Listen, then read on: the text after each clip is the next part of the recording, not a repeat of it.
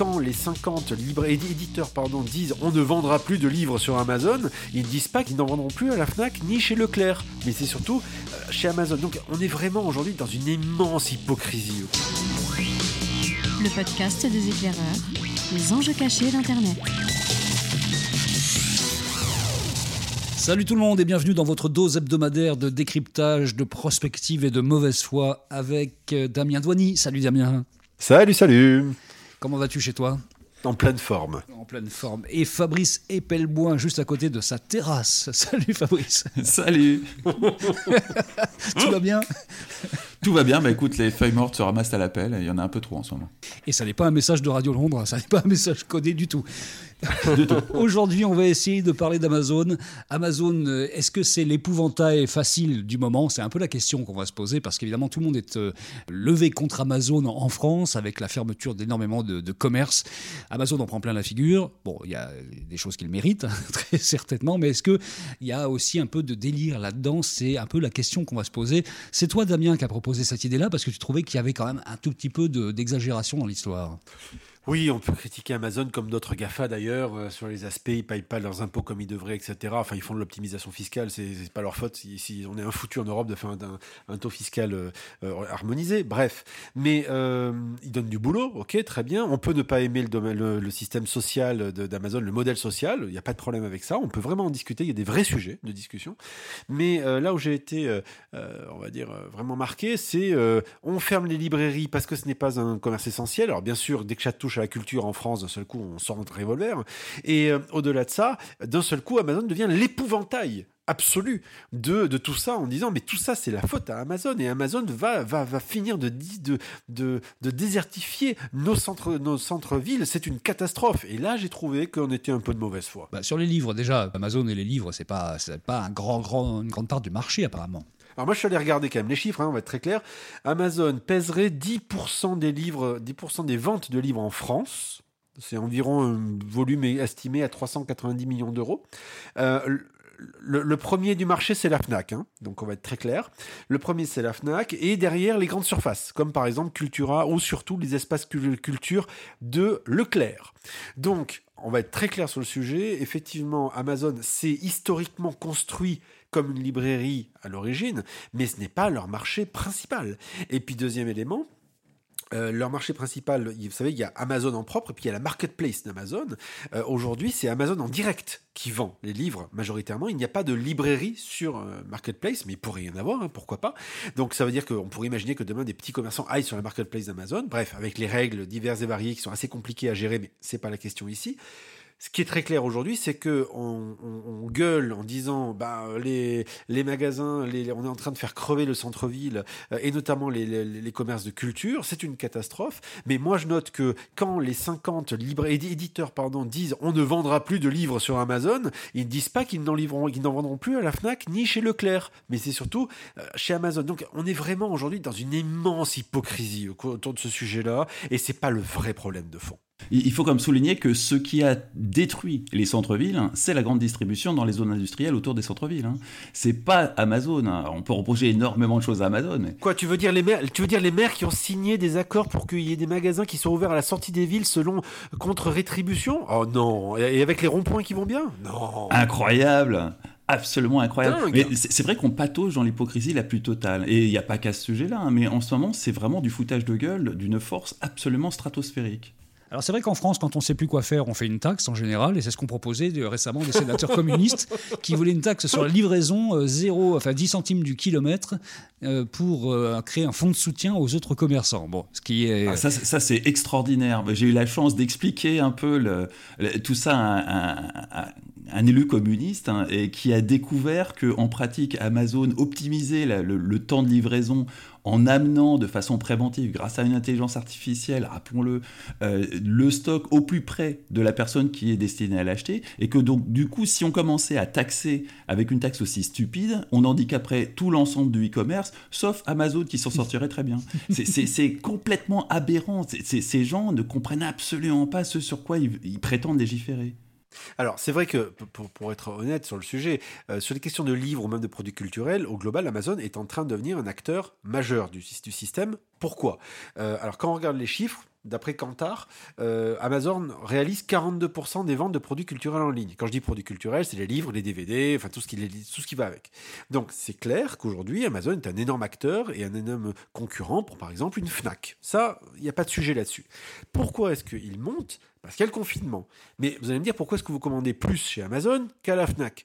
Eh bien parce qu'Amazon, depuis 20 ans et particulièrement depuis 10 ans, euh, a construit un modèle qui est un modèle d'une redoutable efficacité logistique. En clair, Amazon d'abord essaye le plus possible de s'affranchir des réseaux classiques de la Poste ou autre, mais bon, quand ils peuvent pas faire forcément autrement en France, mais ils ont racheté colis privés, donc ils ont leur propre flotte.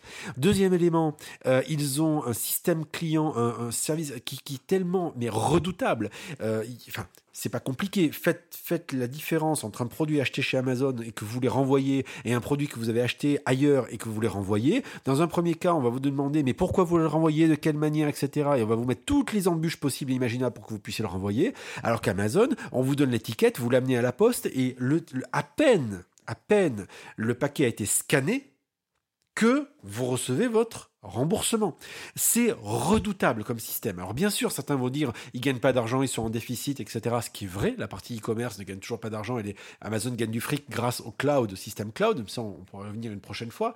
Euh, ce qui est très clair aujourd'hui, c'est que Amazon a mis en place un système d'un confort qui fait que il a enlevé tous les points de friction du e-commerce, qui fait que lorsque vous voulez commander en ligne et à distance, la confiance que l'on met dans un système comme Amazon versus ses concurrents fait qu'il n'y a pas photo. Et c'est là aussi, il faut le reconnaître, il faut reconnaître cette excellence. D'ailleurs, euh, moi je fais mon mea culpa aussi par rapport à ça, mais on est tous des consommateurs dans cette période confinée où on veut acheter des choses en ligne à un moment précis. Et pour des raisons allez, politiques, on peut se dire à un moment précis, tiens, j'ai pas envie d'aller euh, vers Amazon, je vais privilégier des sociétés françaises. Et c'est vrai que ça fait mal. Parce que quand on regarde un petit peu euh, toutes les conditions, quand on sait euh, le, service qu'on va avoir de la part d'Amazon, bah, c'est pas toujours évident de se dire je vais aller vers quelque chose qui sera moins bien euh, par essence ou je serai livré dans 15 jours par un type qui, déposera ça sous la pluie devant le portail. D'autant plus que ça peut être vraiment, vraiment, vraiment moins bien. J'ai acheté un truc sur Cdiscount il y a, il y a de ça 6 mois j'ai été spammé de coups de fil parce que ah, j'ai eu bah le malheur de leur laisser mon numéro de téléphone portable histoire d'être averti par SMS. J'ai été mais complètement spammé de coups de fil pendant mais vraiment six mois. Il a fallu que je, tape un, scandale sur Twitter pour que les mecs appellent tous leurs sous-traitants en disant vous me blacklistez ce numéro vite. C'est ahurissant le, le, décalage de compétences et d'honnêteté entre Amazon, qui est vraiment pas l'entreprise la, plus honnête du monde, et, les acteurs français est abyssal. Hein. Donc c'est un peu normal qu'effectivement ils prennent cette, cette, position dominante. Pas les acteurs français. Il y, a, des acteurs français qui font bien leur boulot. Oui, oui, non, c'est vrai. Il y a des acteurs français qui font bien leur boulot. Le Fnac Darty s'est remis à faire un travail très, très, très sympa avec l'utilisation du click and collect qui fonctionne bien. Enfin, ils ont vraiment fait un virage assez intéressant. Donc il n'y a pas tous les acteurs français. Cdiscount est euh, vraiment un peu le, le, canard noir de l'histoire. Hein. Les acteurs français sont en train de rattraper leur retard. Euh, mais très clairement, Amazon a, on va dire, a capté cette notion intangible qui est la confiance et le fait de ce que les Américains appellent le no-brainer. Je ne me prends pas la tête. Je sais que je suis en confiance et que mon cas sera traité et qu'on aura une solution chez Amazon, euh, ce qui ne sera pas forcément le cas. Alors peut-être que ça a changé, je ne dis pas le contraire, mais on va dire que ce sera peut-être plus compliqué ailleurs. Et donc il y a déjà cette dimension-là par rapport aux grandes surfaces, aux grandes surfaces, on va dire virtuelles. Deuxième problème, euh, c'est l'histoire des fameux biens euh, essentiels et, et les autres biens essentiels. Le problème, c'est que c'est l'ancien monde versus le nouveau. Comment expliquer Comment expliquer à tout un chacun que, alors voilà, les biens essentiels dans un supermarché, ben, il faut pas vendre parce que bah, c'est des biens essentiels et que ça fait pas partie de la liste, donc on a fermé certains rayons, tandis que des rayons, les mêmes rayons par exemple de la FNAC, virtuels sur FNAC.com, sont accessibles. Euh, parce que euh, la, la, jauge, c'est est-ce que les sites internet ne font qu'il n'y a pas de gens physiquement euh, sur place. Donc, on peut continuer à vendre des trucs versus les magasins. C'est extraordinaire. C'est totalement, enfin, c'est orthogonal. Ça, ça ne fonctionne pas. Donc, il y a, y a, cet élément-là. Et puis, il y a un dernier élément quand même. Et moi, je, vraiment, je suis de tout cœur avec eux, qui est l'accompagnement réel des petits commerçants euh, à la, digitalisation. Moi, j'en accompagne certains, je discute avec certains. C'est abyssal. Le, petit commerçant, déjà, il fait ce qu'il peut pour arriver à s'en sortir. Euh, il très souvent, il est seul ou il travaille en couple. bon, Euh, et, le, fait est que quand on lui dit, bah maintenant il faut que tu ouvres, tu comprends une plateforme, il faut que tu sois présent, il faut que tu répondes à des, à des gens en ligne, euh, il faut que tu renvoies les trucs, etc., etc. C'est d'une complexité quand on a un magasin qui est juste dingue. Et c'est pas les 500 balles que le gouvernement va leur filer euh, qui va faire que demain ils vont devenir des concurrents Amazon. Et là, il y a un vrai problème de structuration lui-même de la filière et du fait qu'il n'y ait pas de plateforme typiquement qui aurait pu être organisée. Alors certains libraires le font, et très très bien d'ailleurs, soit en passant, mais globalement, c'est, enfin, ils sont tout seuls dans le désert et c'est une catastrophe. Il faut, avouer que les 500 balles données par le gouvernement pour se digitaliser, c'est vraiment de l'ordre de l'insulte. Quasiment, oui. Hmm. Surtout venant de gens qui n'hésitent jamais à, à, se faire facturer 300 000 balles pour une installation WordPress, c'est vraiment une insulte.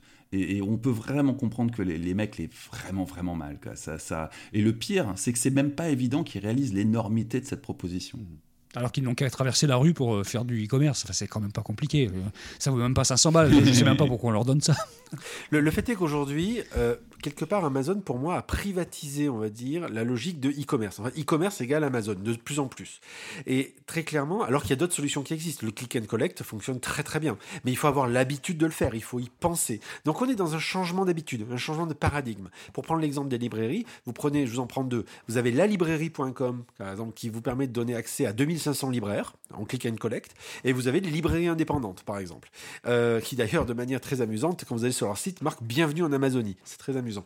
Euh, le fait est que euh, ces deux exemples peuvent montrer qu'il peut y avoir des, des réponses, mais honnêtement entre nous, entre un centre commercial où vous allez tout trouver, Amazon, euh, et éventuellement d'autres concurrents français, versus le fait d'aller, euh, on va dire, virtuellement dans un regroupement d'indépendants, euh, bah, c'est compliqué. Vous allez certainement aller à la facilité. Et c'est là que là que ça devient complexe, et c'est là qu'on va se heurter face à un vrai problème. Et c'est pas les 10 centimes au kilomètre avec un minimum de 3 euros de facturation que voudraient imposer les sénateurs communistes qui changeront la donne. De toutes les manières, un Amazon, par exemple, de base est déficitaire. Donc de toutes les manières, s'ils doivent intégrer dans leur coût et dans leur marge le coût de la, de la livraison. Ils s'en foutent. Il y a déjà Prime à 49 euros par mois qui fait que vous n'avez plus de frais de livraison. Enfin voilà, on marche sur la tête on marche sur la tête, mais enfin, on a dit beaucoup de bien, entre guillemets, d'Amazon, parce qu'il y a des choses positives à dire d'Amazon.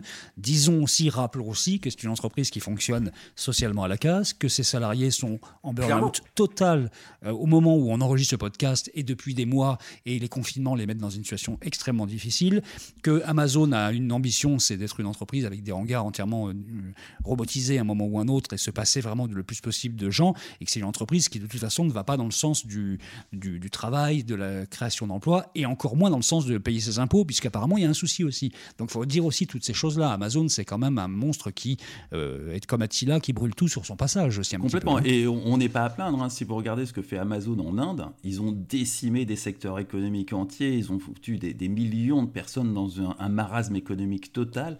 Enfin, c'est une entreprise qui est vraiment à fond dans la destruction créatrice, qui, qui bénéficie à plein de cette destruction créatrice et qui la génère autant qu'elle peut.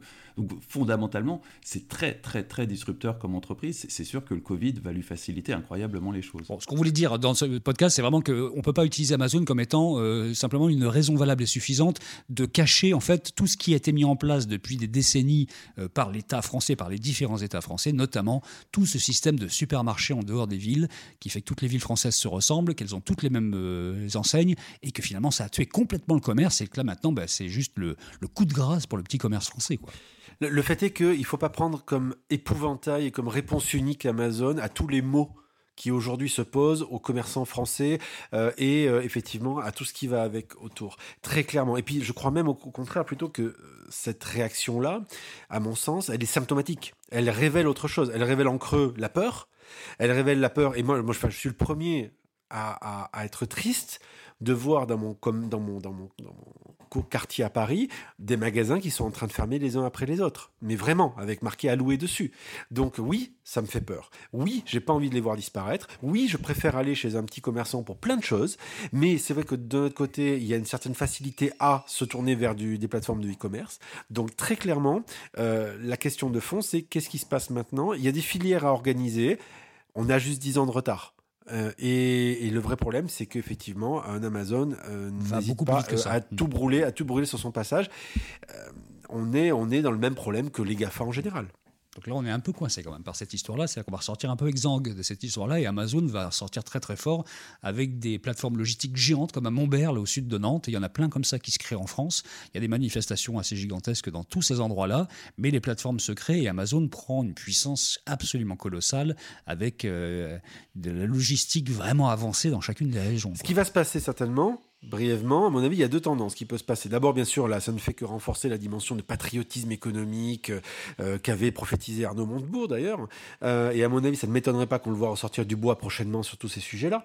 Et deuxième élément, vous voyez Surtout avec apparaître... son livre, oui. Euh, oui. Et deuxième élément, il y a des, alors, des décisions. Alors, bien sûr, ce sont des coups d'éclat, comme d'habitude. Un certain Laurent Vauquiez, qui a annoncé vouloir faire un, un Amazon local au niveau de sa région. Alors, pourquoi pas? Moi, ça me Lol. Oui, voilà, lol. Mais l'idée, mais l'idée est pas Vauquier, c'est toujours un peu lol quand même. hein. mais l'idée n'est pas idiote dans le fond quand même. Si on creuse l'idée, cette notion-là de se dire, bah tiens, si on veut une efficacité aussi bonne qu'un Amazon, c'est la question de la proximité qui peut se passer avec une centralisation de, de- de- des commandes, etc. Il peut y avoir quelque chose qui est pas idiot sur cette notion d'efficacité. Mais bon, je vois venir le truc gros comme un immeuble. Il va falloir, il va falloir organiser et, coordonner tellement d'acteurs qu'au final, ça va finir dans le mur. Enfin, le vrai problème fondamental, quand même, c'est que on sait depuis 15 ans que le e-commerce est balayé tout sur son passage, qu'il faut s'y mettre, et on n'a pas été capable, euh, je dis on au sens général du terme, et je m'inclus dedans, de faire en sorte de proposer aux, petits commerçants des solutions qui leur permettent d'accrocher le wagon. C'est-à-dire qu'on a bien essayé, on a fait des formations, on a expliqué comment faire, ça reste extrêmement compliqué, il n'y a pas de solution forte, facile, pour qu'un petit commerçant rentre dans le, dans le train de- du e-commerce. Et ça, c'est un vrai, vrai souci. Quoi. Donc, il y a, il y, a, y a un fail là quand même aussi. Un de plus. Oui, et ce qui est amusant, c'est de voir que sur le site du gouvernement cliquemoncommerce.gouv.fr, une des solutions qui est apportée pour faire en sorte que les, les, les, les- les commerçants, les petits commerçants soient bien référencés, ça s'appelle Google My Business. Je, crois, je pense que la boucle est bouclée. Un dernier mot, Fabrice, là-dessus ou pas? Bah, je crois qu'on va ressortir de, euh, on va ressortir de cette crise sanitaire en étant plus que jamais dépendant de, de- des GAFAM, euh, dans des proportions que personne n'imaginait possibles avant des années et des années, et euh, avec un gouvernement qui est très très largement responsable de cet état de fait. Non pas qu'il ait quoi que ce soit à voir avec cette crise sanitaire, hein, mais clairement, il était lui-même dans une démarche de très clairement filer les clés aux GAFAM à tous les niveaux, l'éducation, la santé, l'armée, partout, partout, partout, partout. Mais là, il y a une accélération énorme. On va peut-être avoir l'effet de la grenouille qu'on jette dans le, euh, la casserole d'eau bouillante. Peut-être qu'il va avoir une réaction massive. Euh, mais vraisemblablement, elle va prendre des directions qui seront très imprévisibles. hein. Euh, on- la- la- la- le flip actuel contre les technologies, ça prend la forme des- de la vaccination à partir de la 5G sur euh, des nanoparticules. Donc, c'est- euh, on, on- on risque d'avoir ce genre de réaction face à euh, une perte totale de souveraineté numérique. Là, pour le coup, on y est, mais à fond. Bon, bah, ça rejoint le sujet de la semaine dernière. Finalement, on est un peu dans la merde, hein, si je peux me parler couramment. hein. Alors, ju- juste un, juste un dernier point, il existe quand même, on peut en parler d'ailleurs parce qu'on l'avait reçu ici, euh, il y a des initiatives comme Play France par exemple, qui est portée notamment par euh, Alain Garnier, euh, qui, euh, qui essaye de référencer tous les acteurs français euh, qui peuvent être des alternatives aux solutions des GAFA. Et connaissant un peu le sujet, je peux quand même vous dire qu'il y a de très bonnes solutions françaises euh, qui existent, de logistique, de création de sites web, de plein de choses comme ça qui existent euh, pour faire en sorte de pouvoir exister. Euh, le problème de tout ça, c'est qu'il faut apprendre à mettre en œuvre tout ça. C'est pas évident qu'on est un petit commerçant, mais les solutions existent. Il faut se plonger dedans, véritablement, et, euh, et c'est complexe. Mais ça en vaut la peine peut-être. Bon, on va rester sur cette conclusion joyeuse. Et on se retrouve la semaine prochaine pour de nouvelles aventures. Merci Fabrice, merci Damien, salut. À la semaine prochaine. Salut